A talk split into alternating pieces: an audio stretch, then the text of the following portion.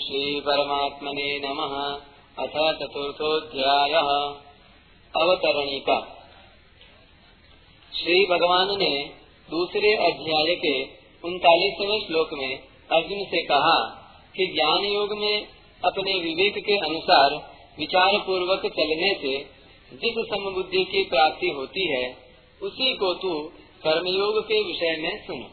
अर्थात कर्मयोग में निष्काम भाव पूर्वक पर हितार्थ कर्तव्य कर्म करने से यह समबुद्धि कैसे प्राप्त होती है? इसे सुन। ऐसा ते विहिता सांख्य बुद्धि योगे तिमाम सुनो फिर कर्मयोग का वर्णन करते हुए प्रसंगानुसार अर्जुन के प्रश्न करने पर स्थित प्रज्ञ के लक्षण बताकर अध्याय का विषय समाप्त किया। तीसरे अध्याय के आरंभ में अर्जुन ने प्रश्न किया कि आपके मत में जब बुद्धि श्रेष्ठ मान्य है तो फिर आप मुझे घोर कर्म में, यानी युद्ध में क्यों लगाते हैं? इसके उत्तर में भगवान ने चौथे श्लोक से उन्तीसवें श्लोक तक विविध प्रकार से कर्तव्य कर्म करने की आवश्यकता का प्रतिपादन करते हुए सिद्ध किया कि कर्तव्य कर्म करने से ही समबुद्धि प्राप्त होती है।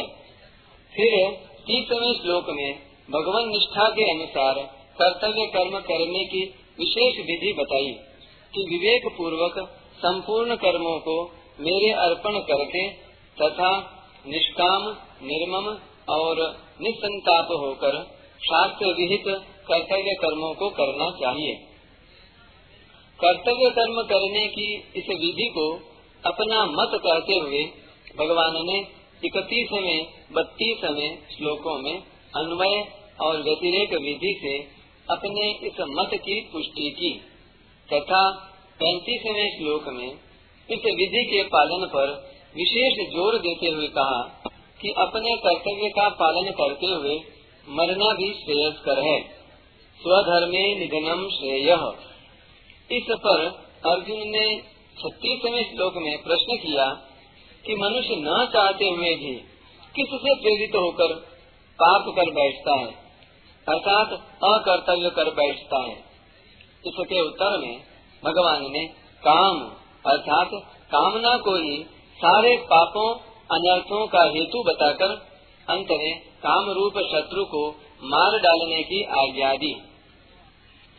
यद्यपि तीसरे अध्याय के सैतीसवें श्लोक से भगवान लगातार उपदेश दे रहे हैं, तथापि तैतालीसवें श्लोक में अर्जुन के प्रश्न का उत्तर समाप्त होने पर महर्षि वेद जी तीसरे अध्याय की समाप्ति कर देते हैं और नया चौथा अध्याय आरंभ कर देते हैं। इससे ऐसा मालूम देता है कि अर्जुन के प्रश्न का उत्तर समाप्त होने पर भगवान कुछ समय के लिए रुक जाते हैं। फिर दूसरे अध्याय के सैतालीसवें, अड़तालीसवें श्लोकों से जिस कर्म योग का विषय चल रहा था, उसी को चौथे अध्याय के पहले श्लोक में इमम पद से पुनः आरंभ करते हैं। अतः चौथा अध्याय तीसरे अध्याय का ही परिशिष्ट माना जाता है। कर्मयोग में दो बातें मुख्य हैं। पहली, कर्तव्य कर्मों का आचरण और दूसरी, कर्तव्य कर्मों के विषय में विशेष जानकारी। अर्जुन कर्मों का स्वरूप से त्याग करना चाहते हैं। इसीलिए तीसरे अध्याय के आरंभ में भगवान से कहते हैं कि आप मुझे घोर कर्म में क्यों लगाते हैं? अतः तीसरे अध्याय में तो भगवान अनेक प्रकार से कर्तव्य कर्मों के आचरण की आवश्यकता पर विशेष ज़ोर देते हैं और साथ ही कर्मयोग को समझने की तात्विक बातें भी कहते हैं। परंतु इस चौथे अध्याय में कर्मयोग की तात्विक बातों को समझने पर विशेष ज़ोर देते हुए कर्तव्य कर्मों का पालन करना आवश्यक बताते हैं। तात्पर्य यह है कि तीसरे और चौथे दोनों ही अध्यायों में उपयुक्त दोनों बातें कही गई हैं, किंतु तीसरे अध्याय में कर्तव्य कर्मों के आचरण की बात मुख्य है और चौथे अध्याय में कर्तव्य कर्मों के विषय में समझ की बात मुख्य है। यानी जानकारी की बात मुख्य है। तस्ते कर्म प्रवक्ष्यामी, यद ज्ञातवा मोक्ष से शुभात। जो कर्म योग अनादि होते हुए भी इस भूमंडल पर जानने वाले विशेष पुरुष के न रहने से बहुत काल से लुप्त प्राय हो गया था, उसी कर्मयोग का वर्णन पुनः आरंभ करते हुए भगवान पहले तीन श्लोकों में कर्मयोग की परंपरा बताकर उसकी अनादिता सिद्ध करते हैं। भगवान वाच, इमां विवस्वते योगम्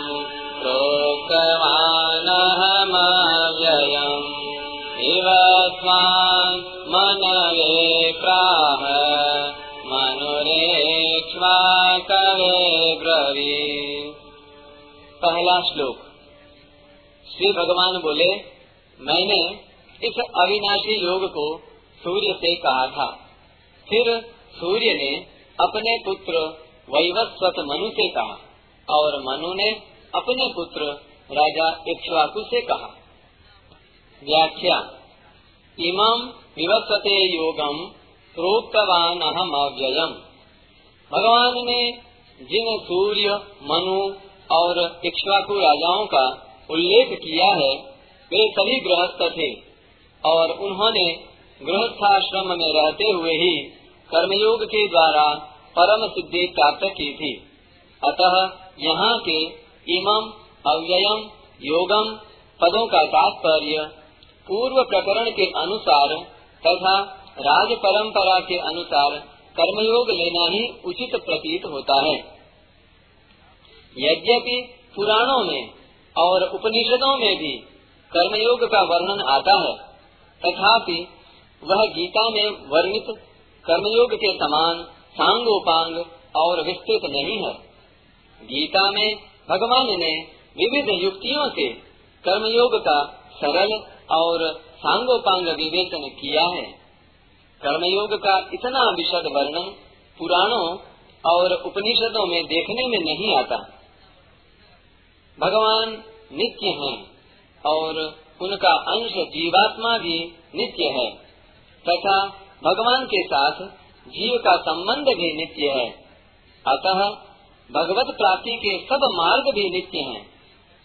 अर्थात योग मार्ग, ज्ञान मार्ग, भक्ति मार्ग आदि भी नित्य हैं। टिप्पणी। गीता के आठवें अध्याय में भगवान ने शुक्ल और कृष्ण दोनों गतियों को भी नित्य बताया है। शुक्ल कृष्ण गति दिए थे, जगत शाश्वते मते। यहाँ अव्ययम पद से भगवान कर्मयोग की नित्यता का प्रतिपादन करते हैं। परमात्मा के साथ जीव का स्वतः सिद्ध संबंध है। यानी नित्य योग है।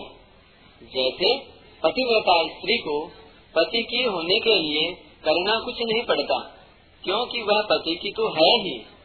ऐसे ही साधक को परमात्मा का होने के लिए करना कुछ नहीं है। वह तो परमात्मा का है ही। परंतु अनित्य क्रिया, पदार्थ, घटना आदि के साथ जब वह अपना संबंध मान लेता है तब उसे नित्य योग, अर्थात परमात्मा के साथ अपने नित्य संबंध का अनुभव नहीं होता। अतः उस अनित्य के साथ माने हुए संबंध को मिटाने के लिए कर्मयोगी, शरीर, इंद्रिया, मन, बुद्धि आदि मिली हुई समस्त वस्तुओं को संसार की ही मानकर संसार की सेवा में लगा देता है। वह मानता है कि जैसे धूल का छोटा से छोटा कण भी विशाल पृथ्वी का ही एक अंश है। ऐसे ही यह शरीर भी विशाल ब्रह्मांड का ही एक अंश है। ऐसा मानने से कर्म तो संसार के लिए होंगे, पर योग, नित्य योग अपने लिए होगा, अर्थात नित्य योग का अनुभव हो जाएगा। भगवान विवस्वते प्रोक्तवान। पदों से साधकों को मानो, यह लक्ष्य कराते हैं। कि जैसे सूर्य सदा चलते ही रहते हैं, अर्थात कर्म करते ही रहते हैं, और सबको प्रकाशित करने पर भी स्वयं निर्लिप्त रहते हैं, ऐसे ही साधकों को भी प्राप्त परिस्थिति के अनुसार अपने कर्तव्य कर्मों का पालन स्वयं करते रहना चाहिए, और दूसरों को भी कर्मयोग की शिक्षा देकर लोक संग्रह करते रहना चाहिए, पर स्वयं उनसे निर्लिप्त रहना चाहिए, अर्थात निष्काम, निर्मम और अनासक्त रहना चाहिए। सृष्टि में सूर्य सबके आदि हैं। सृष्टि की रचना के समय भी सूर्य जैसे पूर्व कल्प में थे, वैसे ही प्रकट हुए। सूर्या चंद्रमसौ धाता यथा पूर्वम कल्पयत। उन सबके आदि सूर्य को भगवान ने अविनाशी कर्मयोग का उपदेश दिया। इससे सिद्ध हुआ कि भगवान सबके आदि गुरु हैं और साथ ही कर्मयोग भी अनादि है। भगवान अर्जुन से मानो यह कहते हैं कि मैं तुम्हें जो कर्मयोग की बात बता रहा हूँ, वह कोई आज की नई बात नहीं है, जो योग सृष्टि के आदि से अर्थात सदा से है, उसी योग की बात मैं तुम्हें बता रहा हूँ। इस पर प्रश्न होता है कि भगवान ने सृष्टि के आदि काल में सूर्य को कर्मयोग का उपदेश क्यों दिया? इसका उत्तर है, सृष्टि के आरंभ में भगवान ने सूर्य को ही कर्मयोग का वास्तविक अधिकारी जानकर उन्हें सर्वप्रथम इस योग का उपदेश दिया। सृष्टि में जो सर्वप्रथम उत्पन्न होता है, उसे ही उपदेश दिया जाता है। जैसे ब्रह्मा जी ने सृष्टि के आदि में प्रजाओं को उपदेश दिया। उपदेश देने का तात्पर्य है कर्तव्य का ज्ञान कराना। सृष्टि में सर्वप्रथम सूर्य की उत्पत्ति हुई। फिर सूर्य से समस्त लोग उत्पन्न हुए। सबको उत्पन्न करने वाले सूर्य को सर्वप्रथम कर्मयोग का उपदेश देने का अभिप्राय, उनसे उत्पन्न संपूर्ण सृष्टि को परंपरा से कर्मयोग सुलभ करा देना था। इस पर एक टिप्पणी। शास्त्रों में सूर्य को सविता कहा गया है, जिसका अर्थ है उत्पन्न करने वाला। पाश्चात्य विज्ञान भी सूर्य को संपूर्ण सृष्टि का कारण मानता है। सूर्य संपूर्ण जगत के नेत्र हैं। उनसे ही सबको ज्ञान प्राप्त होता है, एवं उनके उदित होने पर प्रायः समस्त प्राणी जागृत हो जाते हैं। और अपने अपने कर्मों में लग जाते हैं। सूर्य से ही मनुष्यों में कर्तव्य परायणता आती है। सूर्य को संपूर्ण जगत की आत्मा भी कहा गया है। सूर्य आत्मा जगत इस पर एक टिप्पणी महाभारत में सूर्य के प्रति कहा गया है त्वम् भानो जगतश्चक्षुस्त्वमात्मा सर्वदेहिनाम् त्वम् योनिः सर्वभूतानाम् त्वमाचारः क्रियावताम् त्वम् गतिः सर्वसाङ्ख्यानाम् योगिनाम् त्वम् परायणम् अनावृतार्गलद्वारम् त्वम् गति स्वम् मोक्षताम् त्वया सन्धायते लोक लोकः प्रकाश्यते त्वया पवित्रीक्रियते निर्व्याजम् पाल्यते त्वया। सूर्यदेव आप संपूर्ण जगत के नेत्र तथा समस्त प्राणियों की आत्मा हैं। आप ही सब जीवों के उत्पत्ति स्थान और कर्मानुष्ठान में लगे हुए पुरुषों के सदाचार के प्रेरक हैं। संपूर्ण सांख्य योगियों के कर्तव्य स्थान भी आप ही हैं। आप ही सब कर्म योगियों के आश्रय हैं। आप ही मोक्ष के उन्मुक्त द्वार हैं और आप ही मुक्षुओं की गति हैं। आप ही संपूर्ण जगत को धारण करते हैं। आप से ही यह लोक प्रकाशित होता है। आप ही इसे पवित्र करते हैं और आपके ही द्वारा निस्वार्थ भाव से इसका पालन किया जाता है। अतः सूर्य को जो उपदेश प्राप्त होगा, वह संपूर्ण प्राणियों को भी स्वतः प्राप्त हो जाएगा। इसलिए भगवान ने सर्वप्रथम सूर्य को ही उपदेश दिया। वास्तव में नारायण के रूप में उपदेश देना और सूर्य के रूप में उपदेश ग्रहण करना जगन्नाट्य सूत्रधार भगवान की एक लीला ही समझनी चाहिए। जो संसार के हित के लिए बहुत आवश्यक थी। जिस प्रकार अर्जुन महान ज्ञानी नर ऋषि के अवतार थे, परंतु लोक संग्रह के लिए उन्हें भी उपदेश लेने की आवश्यकता हुई। ठीक उसी प्रकार भगवान ने स्वयं ज्ञान स्वरूप सूर्य को उपदेश दिया, जिसके फलस्वरूप संसार का महान उपकार हुआ है। हो रहा है और होता रहेगा। विवस्वान मनवे प्राह मनुरिक्ष्वा कवे ब्रवीत। कर्मयोग गृहस्थों की खास विद्या है।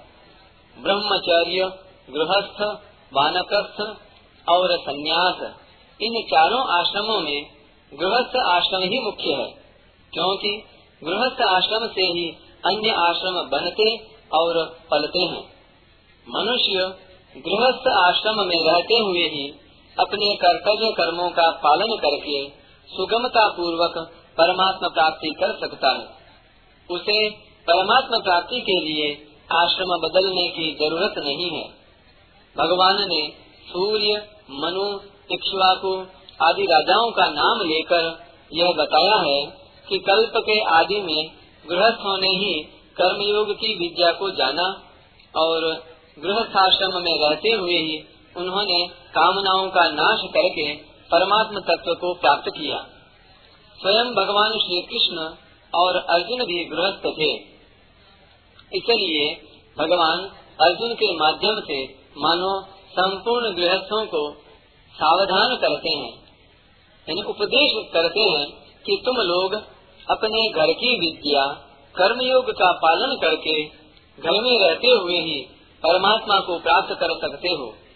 तुम्हें दूसरी जगह जाने की ज़रूरत नहीं है। गृहस्थ होने पर भी अर्जुन प्राप्त कर्तव्य कर्म अर्थात युद्ध को छोड़कर भिक्षा के अन्न से जीविका चलाने को श्रेष्ठ मानते हैं। अर्थात अपने कल्याण के लिए गृहस्थ आश्रम की अपेक्षा संन्यास आश्रम को श्रेष्ठ समझते हैं। इसलिए उपयुक्त पदों से भगवान, मानो यह बताते हैं कि तुम भी राजघराने के श्रेष्ठ गृहस्थ हो। कर्मयोग तुम्हारे घर की खास विद्या है। इसलिए इसी का पालन करना तुम्हारे लिए श्रेयस्कर है। सन्यासी के द्वारा जो परमात्म तत्व प्राप्त किया जाता है, वही तत्व कर्मयोगी गृहस्थाश्रम में रहकर भी स्वाधीनता पूर्वक प्राप्त कर सकता है। अतः कर्मयोग गृहस्थों की तो मुख्य विद्या है। पर संन्यास आदि अन्य आश्रम वाले भी इसका पालन करके परमात्म तत्व को प्राप्त कर सकते हैं। प्राप्त परिस्थिति का सदुपयोग ही कर्मयोग है। अतः कर्मयोग का पालन किसी भी वर्ण, आश्रम, संप्रदाय, देश, काल आदि में किया जा सकता है। किसी विद्या में श्रेष्ठ और प्रभावशाली पुरुषों का नाम लेने से उस विद्या की महिमा प्रकट होती है, जिससे दूसरे लोग भी वैसा करने के लिए उत्साहित होते हैं। जिन लोगों के हृदय में सांसारिक पदार्थों का महत्व है, उन पर ऐश्वर्यशाली राजाओं का अधिक प्रभाव पड़ता है। इसलिए भगवान सृष्टि के आदि में होने वाले सूर्य का तथा मनु आदि प्रभावशाली राजाओं के नाम लेकर कर्मयोग का पालन करने की प्रेरणा करते हैं।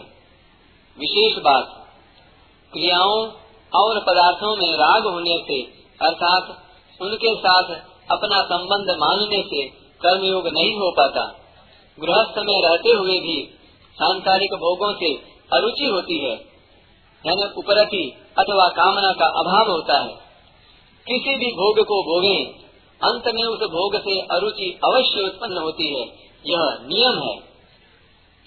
आरंभ में भोग की जितनी रुचि, कामना रहती है, भोग भोगते समय वह उतनी नहीं रह जाती। प्रत्युत क्रमशः घटते घटते समाप्त हो जाती है। जैसे मिठाई खाने के आरंभ में उसकी जो रुचि होती है, वह उसे खाने के साथ साथ घटती चली जाती है और अंत में उससे अरुचि हो जाती है। परंतु मनुष्य भूल यह करता है कि वह उस अरुचि को महत्व देकर उसे खाई नहीं बनाता। वह अरुचि को ही तृप्ति, तन फल मान लेता है। परंतु वास्तव में अरुचि में थकावट अर्थात भोगने की शक्ति का अभाव ही होता है। जिस रुचि या कामना का किसी भी समय अभाव होता है, वह रुचि या कामना वास्तव में स्वयं की नहीं होती।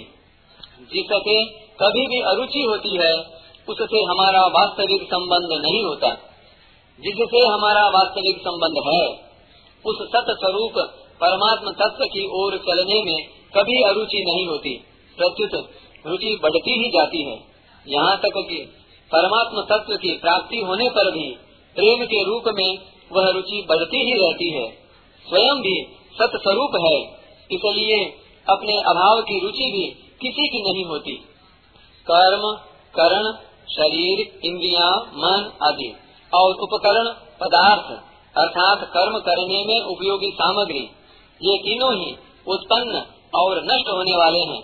फिर इनसे मिलने वाला फल कैसे नित्य होगा? वह तो नाशवान ही होगा। अविनाशी की प्राप्ति से जो तृप्ति होती है, वह नाशवान फल की प्राप्ति से कैसे हो सकती है? इसलिए साधक को कर्म, करण और उपकरण तीनों से ही संबंध विच्छेद करना है। इनसे संबंध विच्छेद तभी होगा जब साधक अपने लिए कुछ नहीं करेगा, अपने लिए कुछ नहीं चाहेगा और अपना कुछ नहीं मानेगा। प्रत्युत अपने कहलाने वाले कर्म, करण और उपकरण इन तीनों से अपना संबंध विच्छेद करने के लिए इन्हें संसार का ही मानकर संसार की ही सेवा में लगा देगा। कर्म करते हुए भी कर्मयोगी की कर्मों में कामना, ममता और आसक्ति नहीं होती। प्रत्युत उनमें प्रीति और तत्परता होती है। कामना, ममता तथा आसक्ति अपवित्रता करने वाली हैं और प्रीति तथा तत्परता पवित्रता करने वाली हैं। कामना, ममता तथा आसक्ति पूर्वक किसी भी कर्म को करने से अपना पतन और पदार्थों का नाश होता है। तथा उस कर्म की बार बार याद आती है, अर्थात उस कर्म से संबंध बना रहता है। परंतु प्रीति तथा तत्परता पूर्वक कर्म करने से अपनी उन्नति और पदार्थों का सदुपयोग होता है, नाश नहीं। तथा उस कर्म की पुनः याद भी नहीं आती, अर्थात उस कर्म से संबंध विच्छेद हो जाता है। इस प्रकार कर्मों से सर्वथा संबंध विच्छेद होते ही नित्य प्राप्त स्वरूप अथवा परमात्म तत्व का अनुभव हो जाता है। कोई भी मनुष्य क्यों न हो, वह सुगमता पूर्वक मान सकता है कि जो कुछ मेरे पास है, वह मेरा नहीं है। प्रत्युत किसी से मिला हुआ है। जैसे शरीर माता पिता से मिला है, विद्या, योग्यता, गुरुजनों से मिली है, इत्यादि। तात्पर्य यह कि एक दूसरे की सहायता से ही सबका जीवन चलता है। धनी से धनी व्यक्ति का जीवन भी दूसरे की सहायता के बिना नहीं चल सकता। हमने किसी से लिया है तो किसी को देना, किसी की सहायता करना, सेवा करना हमारा परम कर्तव्य है। इसी का नाम कर्म योग है इसका पालन मनुष्य मात्र कर सकता है। और इसके पालन में कभी देश मात्र भी असमर्थता तथा पराधीनता नहीं है, कर्तव्य उसे कहते हैं, जिसे सुख पूर्वक कर सकते हैं। जिसे अवश्य करना चाहिए, अर्थात जो करने योग्य है और जिसे करने से उद्देश्य की सिद्धि अवश्य होती है। जो नहीं कर सकते, उसे करने की जिम्मेवारी किसी पर नहीं है। और जिसे नहीं करना चाहिए, उसे करना ही नहीं है। जिसे नहीं करना चाहिए उसे न करने से दो अवस्थाएँ स्वतः आती हैं। निर्विकल्प अवस्था, अर्थात कुछ न करना, अथवा जिसे करना चाहिए, उसे करना। कर्तव्य सदा निष्काम भाव से एवं परहित की दृष्टि से किया जाता है। सकाम भाव से किया गया कर्म बंधन कारक होता है, इसलिए उसे करना ही नहीं है। निष्काम भाव से किया जाने वाला कर्म फल की कामना से रहित होता है, उद्देश्य से रहित नहीं। उद्देश्य रहित चेष्टा तो पागल की होती है। फल और उद्देश्य दोनों में अंतर होता है। फल उत्पन्न और नष्ट होने वाला होता है, पर उद्देश्य नित्य होता है। उद्देश्य नित्य प्राप्त परमात्मा के अनुभव का होता है, जिसके लिए मनुष्य जन्म हुआ है। अपने कर्तव्य का पालन न करने से उस परमात्मा का अनुभव नहीं होता। सकाम भाव, प्रमाद, आलस्य आदि रहने से अपने कर्तव्य का पालन कठिन प्रतीत होता है। वास्तव में कर्तव्य कर्म का पालन करने में परिश्रम नहीं है।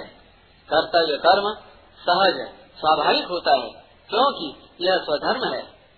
परिश्रम तब होता है जब अहंता, आसक्ति, ममता, कामना से युक्त होकर, अर्थात अपने लिए कर्म करते हैं। इसलिए भगवान ने राजस्व कर्म को परिश्रम युक्त बताया है। जैसे भगवान के द्वारा प्राणी मात्र का हित होता है, ऐसे ही भगवान की शक्ति भी प्राणी मात्र के हित में निरंतर लगी हुई है। जिस प्रकार आकाशवाणी केंद्र के द्वारा प्रसारित विशेष शक्ति युक्त ध्वनि सब जगह फैल जाती है, पर रेडियो के द्वारा जिस नंबर पर उस ध्वनि से एकता, सजातीयता होती है, उस नंबर पर वह ध्वनि पकड़ में आ जाती है। इसी प्रकार जब कर्मयोगी स्वार्थ भाव का त्याग करके केवल संसार मात्र के हित के भाव से ही समस्त कर्म करता है, तब भगवान की सर्वव्यापी हितैषणी शक्ति से उसकी एकता हो जाती है और उसके कर्मों में विलक्षणता आ जाती है। भगवान की शक्ति से एकता होने से उसमें भगवान की शक्ति ही काम करती है और उस शक्ति के द्वारा ही लोगों का हित होता है। इसलिए कर्तव्य कर्म करने में न तो कोई बाधा लगती है और न परिश्रम का अनुभव ही होता है। कर्मयोग में पराश्रय की भी आवश्यकता नहीं है। जो परिस्थिति प्राप्त हो जाए, उसी में कर्मयोग का पालन करना है। कर्मयोग के अनुसार किसी के कार्य में आवश्यकता पड़ने पर सहायता कर देना सेवा है। जैसे किसी की गाड़ी खराब हो गई और वह उसे धक्का देने की कोशिश कर रहा है, अतः हम भी इस काम में उसकी सहायता करें तो यह सेवा है। जो जानबूझकर कार्य को खोज खोज कर सेवा करता है, वह कर्म करता है, सेवा नहीं। क्योंकि ऐसा करने से उसका उद्देश्य पारमार्थिक न रहकर लौकिक हो जाता है। सेवा वह है जो परिस्थिति के अनुरूप की जाए। कर्मयोगी न तो परिस्थिति बदलता है और न परिस्थिति ढूंढता है। वह तो प्राप्त परिस्थिति का सदुपयोग करता है। प्राप्त परिस्थिति का सदुपयोग ही कर्मयोग है।